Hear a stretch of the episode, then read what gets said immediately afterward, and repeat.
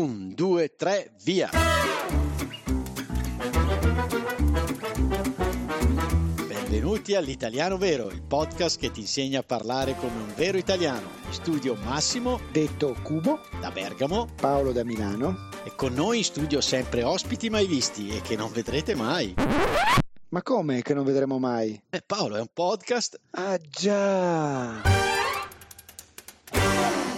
Ciao a tutti, bentornati a un nuovo episodio dell'Italiano Vero. Continuiamo a parlare di barzellette con eh, il nostro ospite mai visto, eh, Pierpaolo in arte Petò. Ciao Pierpaolo.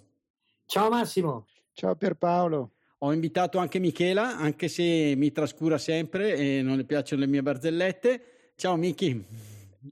Ciao Cubo, ciao Pierpaolo, ben ritrovato. Ciao Michela. E c'è anche Paolo. Ciao Paolo. Paolo Ricci è come Paolo Rossi, nessuno lo chiamava Paolo, tutti Paolo esatto. Rossi. Paolo Rossi. Paolo Ricci. Vero, vero, Paolo Rossi.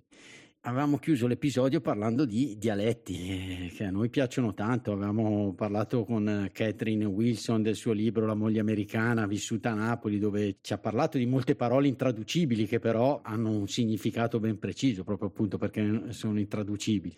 Quindi volevamo chiedere a Pierpaolo il dialetto come si mh, innesta, diciamo così, nelle barzellette, come si relaziona con le barzellette. Immagino le amplifichi.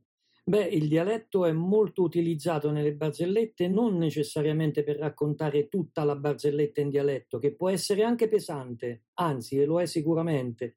La barzelletta va raccontata in un italiano nell'inflessione della tua città.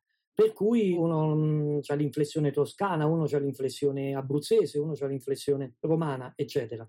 Però poi, se come nel caso mio che abito ad Ascoli Piceno nelle Basse Marche, caso abruzzese, caso, non so, romagnolo, esiste un vero e proprio dialetto. A differenza, faccio un esempio di Firenze o Roma, dove il dialetto non esiste, perché Firenze addirittura è, il suo dialetto è l'italiano, perché sono loro che hanno creato l'italiano. Roma non ha mai avuto un dialetto, eh, non si può dire che sono parole dialettali, cioè se ti parlo romano tu capisci tutto anche se parli romanesco, mentre invece parla un bergamasco o un torinese e tu veramente non capisci una parola, può succedere. Stessa cosa succede con gli ascolani. Per cui uno la barzelletta la conduce in italiano, in un italiano ogni tanto infarcito di una parolina, ma il finale ragazzi è la battuta in dialetto, almeno dalle mie parti.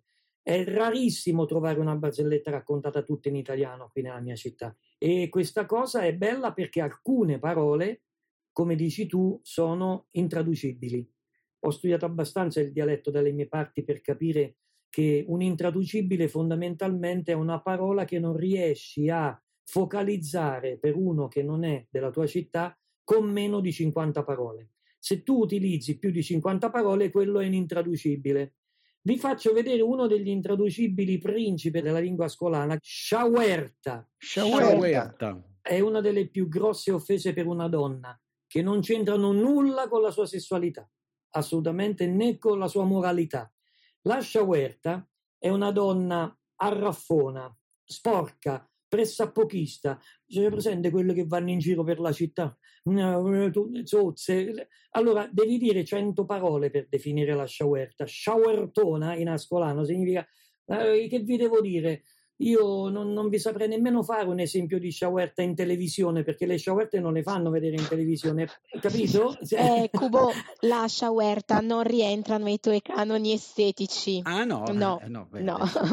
no, no, no. nemmeno nei miei. Pierpaolo, quindi un po' trasandata, non curata, molto sciatta. Sciattona.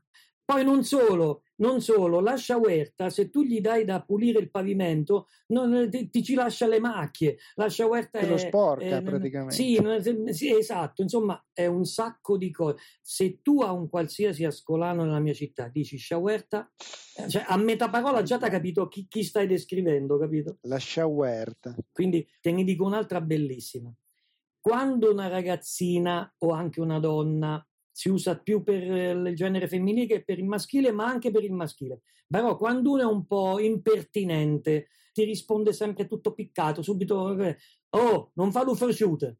Il frociuto. Frociuto. Da che cosa deriva questa cosa? Dal fatto che se uno ti risponde tipo la bambina che ti dice perché no, perché no, c'è presente quelle bambine che ti rispondono un po' così, no? Certo, certo. Mette la testa così e ti fa vedere le froge del naso, le froge italiano. Queste si chiamano narici, ma si chiamano anche froge. Quindi il prosciutto è quello che allarga le froge, che ti fa vedere le froge così perché ti mette la testa in quel modo ed è una cosa bellissima, meravigliosa. Se tu mi cominci a, a, ad offendere o a dire qualcosa, oh, non mi fai il prosciutto, eh, per favore. ecco, questo è un altro intraducibile perché ho, quante parole ho utilizzato per spiegarvelo? Eh sì.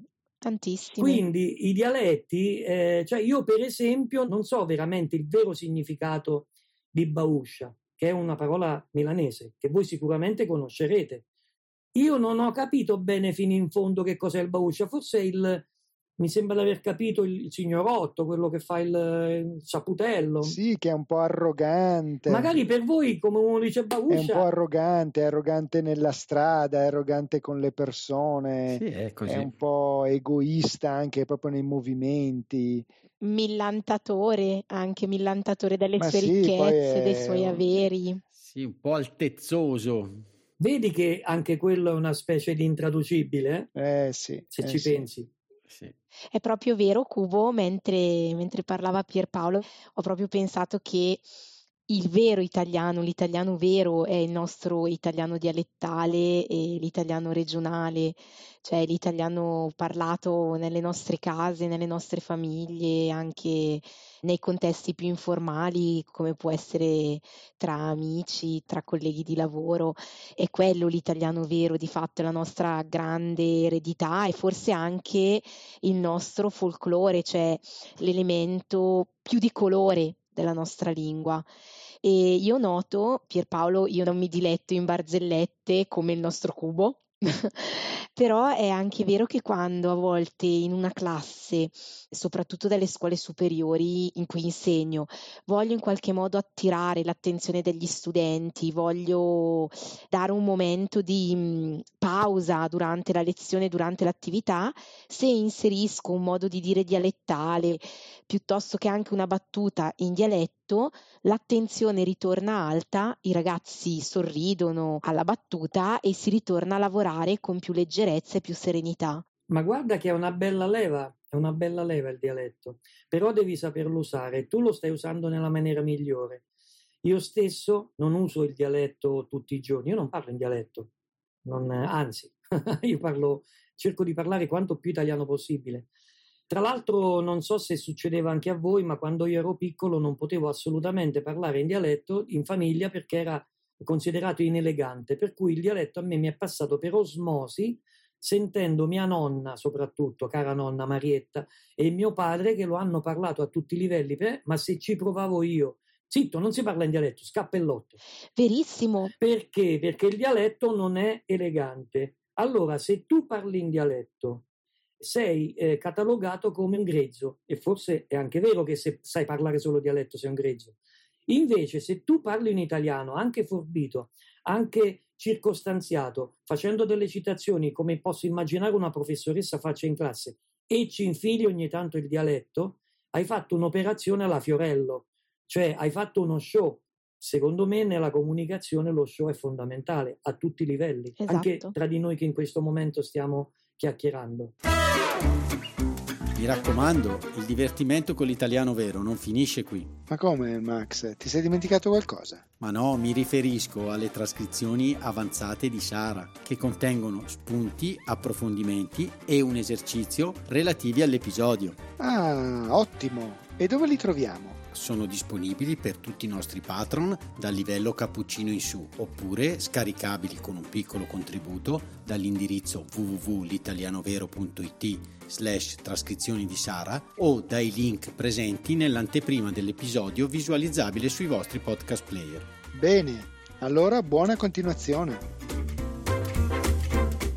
ma lo stereotipo di colui che utilizza il dialetto come colui che non ha un livello di istruzione, che mm, un po' lo stereotipo dell'ignorante, di colui che non ha studiato, è ancora molto diffuso tra i giovani italiani ed è per questo che io utilizzo queste espressioni per far capire loro che a volte la parolina in dialetto, il modo di dire in dialetto ci ricollega alle nostre origini e non è sicuramente segnale di un non studio o di una persona poco colta. Ma um, guarda, qui ad Ascoli stiamo facendo un'operazione. L'Università della Terza Età ha istituito la cattedra di dialetto, indegnamente coperta dal sottoscritto. Io vado a insegnare il dialetto alle persone che hanno da più di 60 anni e, come si dice dalle mie parti, è una cosa che mi passa tra pelle e camicia, significa che mi mette a disagio. Mi mette a disagio perché loro sanno il dialetto più di me, secondo me. Però il problema è che non lo sanno teorizzare. Allora io glielo porto teorizzato, allora è diverso. Lo hai vestito di una dignità maggiore del dialetto parlato. Per cui alla fine, insomma, queste lezioni si risolvono in una risata collettiva continua. Io gli racconto le mie scempiaggini, gliele porto in barzelletta e però gli spiego anche le cose e, e loro mi fanno sempre: sì, sì, è vero, è vero, è proprio così. Però magari loro non l'avrebbero saputo spiegare. A questo serve una cattedra di dialetto. I dialetti pian piano stanno scomparendo perché le giovani generazioni non lo parlano, lo parlano poco. Eh, io mi scervello a fare cose che facciano ridere in dialetto in maniera che le giovani generazioni in qualche maniera ascoltino, arrecchino, come si dice dalle mie parti, perché altrimenti noi lo stiamo perdendo un po' il dialetto. Eh, ed è un peccato, come diceva Michela, perché è proprio quello, no? È il folklore soprattutto dell'Italia e secondo me poi che si aggancia anche alle barzellette. Il fatto che abbiamo tanti dialetti enfatizza le diversità che ci sono tra le varie regioni e i vari dialetti e questo secondo me è il bello, no? lo scherzarci sopra su queste diversità e ci permette appunto di creare delle barzellette proprio, proprio sulle diversità che secondo me appunto è il bello della barzelletta. Quindi io eh, come dicevi anche tu, prendere in giro i carabinieri è più un'autoironia, no? Assolutamente. E così anche prendere in giro, ripeto, qualcuno di un'altra regione, secondo me, è, è non è altro che enfatizzare queste belle diversità che ci sono tra tutti noi italiani e anche tra tutto il mondo. Pierpaolo, volevo chiederti, ci sono altre categorie anche di barzellette? Mm, se ti chiedessi la barzelletta più bella del mondo, tu che cosa mi diresti?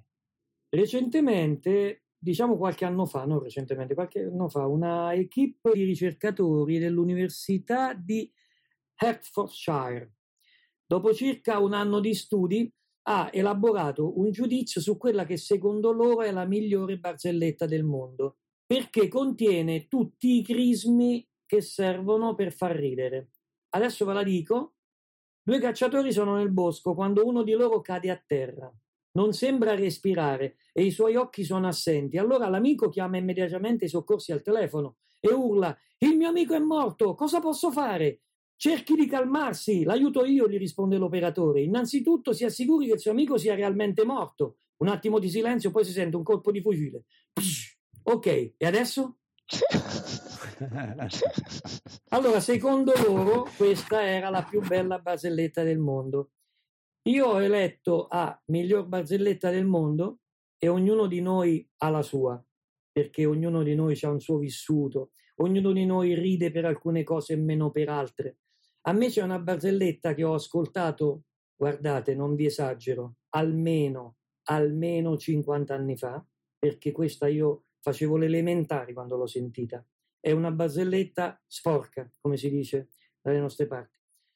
L'ho sentita alle elementari e ancora oggi, quando la sento e quando la racconto, le lacrime. Io, se permettete, ve la racconterei, però vi prego di perdonare se, se, se sarò scomposto, perché allora le barzellette tante volte nascono da delle situazioni che solo a venirti in mente è già un colpo di genio. Quindi c'è questo giudizio universale. Alla fine, quando saremo tutti lì, nessuno è più vivo, stanno tutti in cielo e si aspetta il verdetto. E quindi piano piano c'è una scaletta, su in cima alla scaletta ogni tanto San Pietro apre la porta e chiama Massimo De Vitis. Entra Massimo De Vitis, tanto hanno tutto il tempo del mondo, il tempo è infinito entra uno, entra dentro la gente che cerca di, di capire come funziona sto giudizio universale, dove vengono mandati. Ma tu che hai fatto? Ma io veramente una volta ho rubato, ma ti hanno scoperto? No, è proprio questo il peggio che non ho nemmeno espiato. E quindi la gente che si chiede, no, che cosa succederà di là. A un certo punto si avvicina uno piano piano sulla scaletta nel momento in cui San Pietro aveva richiuso e comincia a orecchiare. Orecchia, orecchia, un po' fa. Pare, pare, pare. Immaginate milioni di persone, tutti quanti, e ognuno traduceva. It seems. nelle altre lingue. Sembra, sembra, Sembra la gente che proprio pendela le labbra di questo, che sta lì con l'orecchio attaccato per cercare di succhiare un'indicazione di quello che sta succedendo alla parte di là della porta. Dice, dice, dice, dice che le pugnette non contano.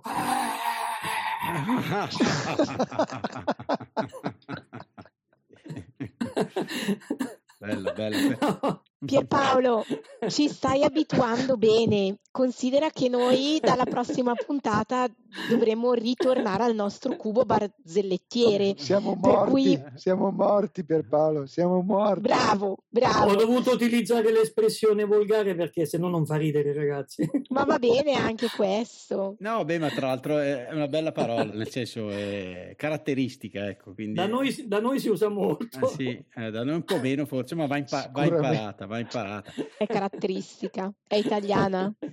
E quindi eh, chiudiamo l'episodio qua e ringraziamo di nuovo Petò. Ti ringraziamo davvero tanto, Petò.